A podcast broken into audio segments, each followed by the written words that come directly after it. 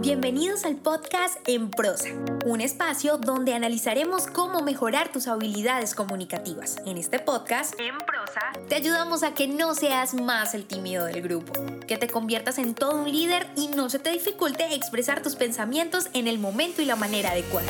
Hemos seleccionado los mejores temas Tendremos entrevistas con personas que tienen experiencia en ello, donde analizaremos de manera muy sencilla, desmenuzaremos la información para que lo aprendas y practiques en cualquier área de tu vida. Soy Diana Checa, bienvenidos. Hola gracias por dedicar estos minutos para aprender sobre comunicación. Para el capítulo de hoy quiero hablarles sobre un tema que he estado investigando, que le he dado muchas vueltas en mi cabeza y justamente hace poco leí un escrito magistral a mi parecer sobre este tema, se llama La gran guía del lenguaje no verbal de la señora Teresa Baró, una española que ha simplificado este tema y digo simplificado porque es un tema bastante extenso, pero lo ha compilado en esta guía que ha hecho sobre la comunicación no verbal, que es precisamente el tema del día de hoy. Así que para empezar este episodio, los pondré en contexto con la comunicación no verbal. Y es que cada cuerpo tiene una manera de expresarse según su cultura, su educación, el sexo, la manera en la que vive incluso determina muchísimo la manera en la que se expresa su cuerpo. Sin embargo, mucho o poco ponemos atención al hecho de que nuestros gestos, esos movimientos o expresiones comunican mucho más que las mismas palabras. No sé si ustedes sabían, pero el 55% de la comunicación la hace nuestro cuerpo, el 38% la manera en la que decimos las cosas, me refiero a la entonación, a la voz, la llamada comunicación paraverbal, y solo, escuche bien, el 7% de lo que decimos le corresponde a la palabra. Suena un poco abrumador si nos preocupamos mucho por el contenido y no por la sustancia o el cómo decimos las cosas. Así que para comprenderlo mejor, vamos a analizar diferentes situaciones en las que entenderemos el por qué es importante aprender a tener una mejor comunicación no verbal. Para empezar, les diré que hace más de 20 años se creó el concepto de marca personal, que ha venido tomando fuerza en la reputación de las personas. Y es que necesitamos lograr visibilidad en un mundo donde cada vez es más delimitado. Si no eres visible, no existes. Si queremos lograr una marca sólida, una reputación positiva, debemos aprender a ser visible, a cultivar el carisma y aumentar la capacidad de seducción. Voy a ser un poco más claro. Estas tres actitudes que les acabo de nombrar, la visibilidad, el carisma y la seducción, nos van a permitir alcanzar nuestros objetivos en cualquier área de nuestra vida. Pero debo decir, a modo muy personal, que estoy convencida que en la parte laboral ayuda muchísimo. Y bueno, ¿qué decir de la parte afectiva? Tener amigos, pareja, relacionarnos mejor con nuestros familiares, entre otras cosas. Por eso en este episodio nos vamos a centrar entonces en analizar y aprender cómo mejorar estas actitudes con el fin de manejar nuestra imagen e influir sobre los demás. Hablaremos entonces de cada una de ellas. Así que para empezar, hablaré de la visibilidad, que es esa capacidad de quedarse en la mente de los demás. Muchas personas sufren o han sufrido del síndrome de invisibilidad porque nos afecta a todos, sin importar el sexo o la edad. Así que si queremos aumentar nuestra visibilidad, debemos mejorar nuestra actitud. Muchas veces nos preguntamos por qué no logramos ser visibles o recordados para los demás, pero tampoco nos tomamos el tiempo de analizar en qué pensamos cuando conocemos a alguien. Me explico. Cada cosa que pensamos lo transmite nuestra voz, la palabra y el lenguaje corporal. Entonces sí, lo que queremos es destacar que recuerden nuestro nombre y en sí quiénes somos, lo que debemos hacer es pensar diferente, proyectar una actitud más positiva y con el lenguaje no verbal podemos hacerlo. La pregunta es, ¿cuál sería la manera de hacerlo? Lo primero será a través del contacto visual, porque el mirar a alguien abre el canal comunicativo.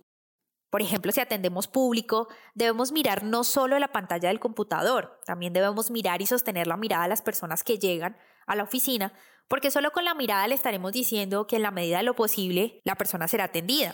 Cuando no miramos, estamos ignorando.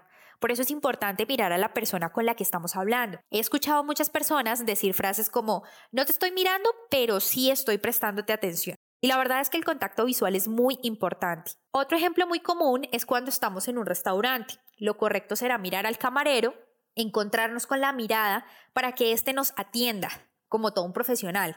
Y entonces evitamos hacer sonidos como ps, ps, o gritar mesero o levantar la mano, que no son la manera adecuada o puede verse un poco vulgar o ser símbolo de mala educación. Lo segundo podrá ser, u otro movimiento importante, es la sonrisa. Nada comunica mejor que una sonrisa real, sin exagerar o fingirla, porque podemos causar también el efecto contrario, ¿no? En la persona. Podría llegar a pensar que tenemos otras intenciones además de saludar o hablar. Así que hay que tener mucho cuidado, pero la sonrisa es importante. Tenemos entonces ya el contacto visual, la sonrisa, y seguimos con el cuerpo. Debemos tener el cuerpo suelto, es decir, no cruzar los brazos o esconder las manos en los bolsillos o en la espalda. Son cosas que proyectan inseguridad y debemos evitarla, porque las personas que nos están viendo van a notarlo. Es lo que los expertos llaman tener el cuerpo abierto. Otra cosa importante para ser visibles es la gesticulación expresiva, sin exagerar. La voz alegre, la actitud positiva. Recordemos que el rostro es el alma del cuerpo. Cuando nos vemos al espejo, vemos nuestra cara en estado estático, pero normalmente nuestro rostro expresa cada emoción, sentimiento y pensamiento que tenemos. Es por eso que muchas personas cuando se graban en video no se reconocen porque se dan cuenta qué tan o poco expresivos son. Debemos lograr un equilibrio en medio de nuestra gesticulación, logrando exponer nuestra posición de tal manera que transmitamos lo que queremos decir o acompañar con nuestros gestos lo que estamos diciendo con las palabras. La segunda actitud, después de hablar sobre la visibilidad y cómo podemos con nuestro cuerpo lograrla, será el carisma. Esta es otra de las actitudes que analizaremos, pero primero debo aclarar que el ser carismático no es un don, es simplemente la capacidad de atraer o fascinar a los demás. Sin embargo, con la mezcla correcta de algunos rasgos de la personalidad y de comportamientos podemos lograr aumentar ese carisma. Puede que usted nunca haya sido una persona carismática, pero mi primer consejo será que se olvide de su pasado, que crea en usted y tenga en su mente el propósito de lograrlo. El carisma está relacionado en gran manera con el liderazgo. Así que si usted desea que en su oficina, su familia, amigos e incluso su pareja lo respete y lo vea como tal, debe poner mucha atención a lo que expresa su cuerpo y cómo lo hace. Al final, el que es carismático y líder logra que las personas lo sigan voluntariamente y sean felices. Pero si usted está escuchando este episodio y no le interesa ser en lo absoluto un líder de masas, ni mucho menos, sí le puedo decir que el ser carismático le facilitará y abrirá muchísimas puertas en cualquier meta que se proponga. Por eso, para cultivar el carisma, podemos actuar de la siguiente manera. Creer en lo que piensa. Nada más auténtico y creíble para cualquier persona que lo que se le dice con seguridad y convicción. Tener un estilo propio. El lenguaje corporal también está presente en la manera en la que vestimos y en la loción o perfume que usamos. Así que tenga mucho cuidado en la manera en la que se presenta ante los demás. Recuerde que solo hay una primera impresión. Pero no solamente el estilo está inmerso en lo que usamos o en nuestro olor, también en la manera en la que nos comportamos frente a los demás. El ser carismático no corresponde estar sonriendo todo el tiempo como las personas creen. También será ser discreto, evitar impertinencias y ser una persona seria hace que se transmita valor a su personalidad. Otra cosa importante para las personas carismáticas o una característica indispensable es mantener el carácter. Creo que las personas que pierden los estribos frente a una discusión pueden incluso verse ridículas, mostrar debilidad, que les falta poder. Una persona que tiene carácter es aquella que por más provocaciones que le hagan siempre demuestra serenidad y es capaz de controlarse. A diferencia de lo que siempre nos han dicho que una persona con carácter es una persona brava, una persona que no se le puede decir nada porque siempre tiene dos piedras en la mano para responder. Otra característica es ser dueño de los silencios. No se trata de hablar todo el tiempo y acaparar la palabra. Recuerde que no hay silencios incómodos, sino inseguridades habladoras. Por eso tomes el tiempo para pensar en sus respuestas, conviértase en dueño de sus silencios. Hable despacio. Nada mejor que disfrutar de lo que se dice, no apresura el momento. Si ya tiene la atención de las personas, logre entonces mantenerla. Recuerde que el tono de voz, como mueve las manos y los gestos que acompañan cada palabra le harán ser más expresivo y también más carismático en su discurso. Ahora hablaremos de la tercera y última actitud que analizaremos en este episodio. Después de analizar cómo ser visibles y carismáticos llega la seducción. Es esa capacidad de seducir, de lograr acaparar la atracción del otro en uno mismo lograr atención de una idea o pensamiento. Sin embargo, vamos a analizarla desde un punto de vista en la que esta capacidad nos permite relacionarnos mejor y no como ese arte de engañar o sacar provecho de una relación, que es lo que la mayoría de las personas piensa frente a la seducción, porque está muy relacionada con la persuasión. Son un complemento, es la verdad. Y sé que muchos estarán pensando en que la persuasión es más para las ventas y, y ya está, pero la verdad es que si utilizamos esta capacidad de seducir de la manera correcta podemos lograr educar lograr lazos de amistad e incluso consolidar relaciones profesionales. Y bueno, si se están preguntando cómo ser una persona seductora, lo primero será ser seguros. Durante este episodio he hablado muchísimo de la actitud. En este caso voy a hablar no de una actitud positiva, sino de una ganadora que debemos proyectar, que nos va a dar más carisma, como ya lo mencionamos, pero va a lograr que las personas a nuestro alrededor imiten nuestros gestos faciales incluso. Cuando nos abrimos a las personas, es decir, cuando con nuestros gestos mostramos cómo somos, podemos entonces mostrar las palmas de nuestras manos, no cruzamos los brazos o no tensionamos los dedos, hacemos movimientos altos que son aquellos que hacemos por encima del cuello, nos van a permitir que la persona se relaje frente a nosotros y confíe en nuestra seguridad, que eso es importante. Todo lo contrario si nos cerramos en frente de quien hablamos,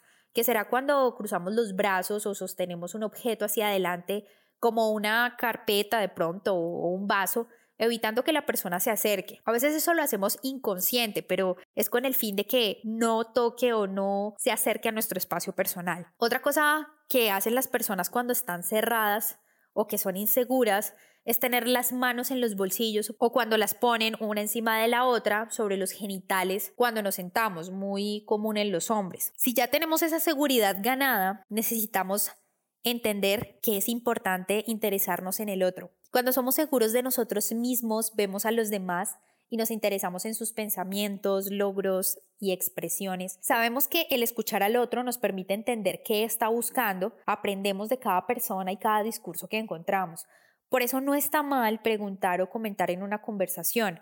Justamente así seremos más seductores cuando dejamos de ver a las personas como rivales o como estorbos, cuando nos interesamos realmente con quien hablamos. Moverse con naturalidad. No se permita sentirse intimidado cuando una persona lo mire o lo examine. No intente comportarse diferente porque lo están viendo en ese momento.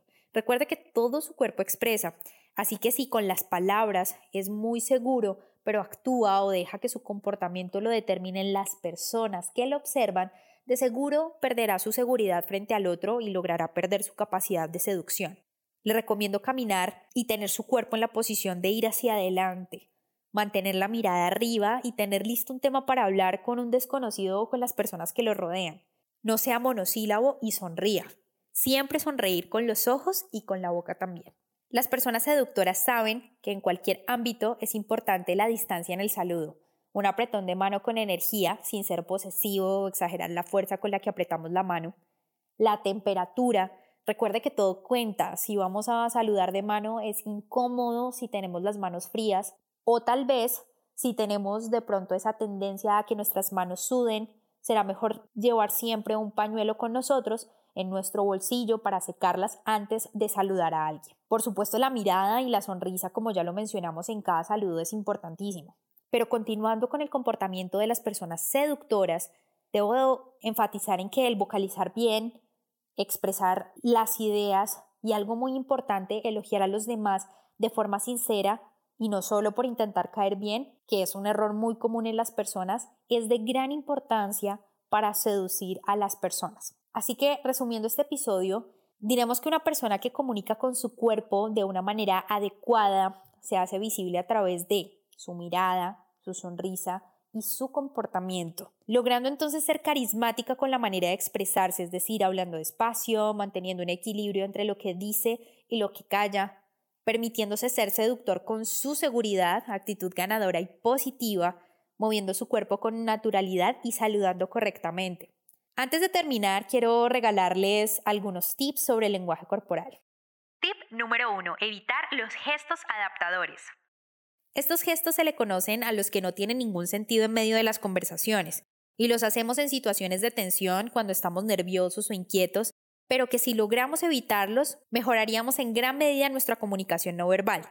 ¿A cuáles me refiero? Los que van por encima de nuestro cuello y escote, como por ejemplo hurgarse la oreja, frotarse el escote, rascarse la nuca, peinarse el pelo con los dedos, colocarlo detrás de la oreja, taparse la boca, poner uno o varios dedos encima de los labios, colocarse bien las gafas repetidamente, morderse las uñas, entre otros. Tip número 2.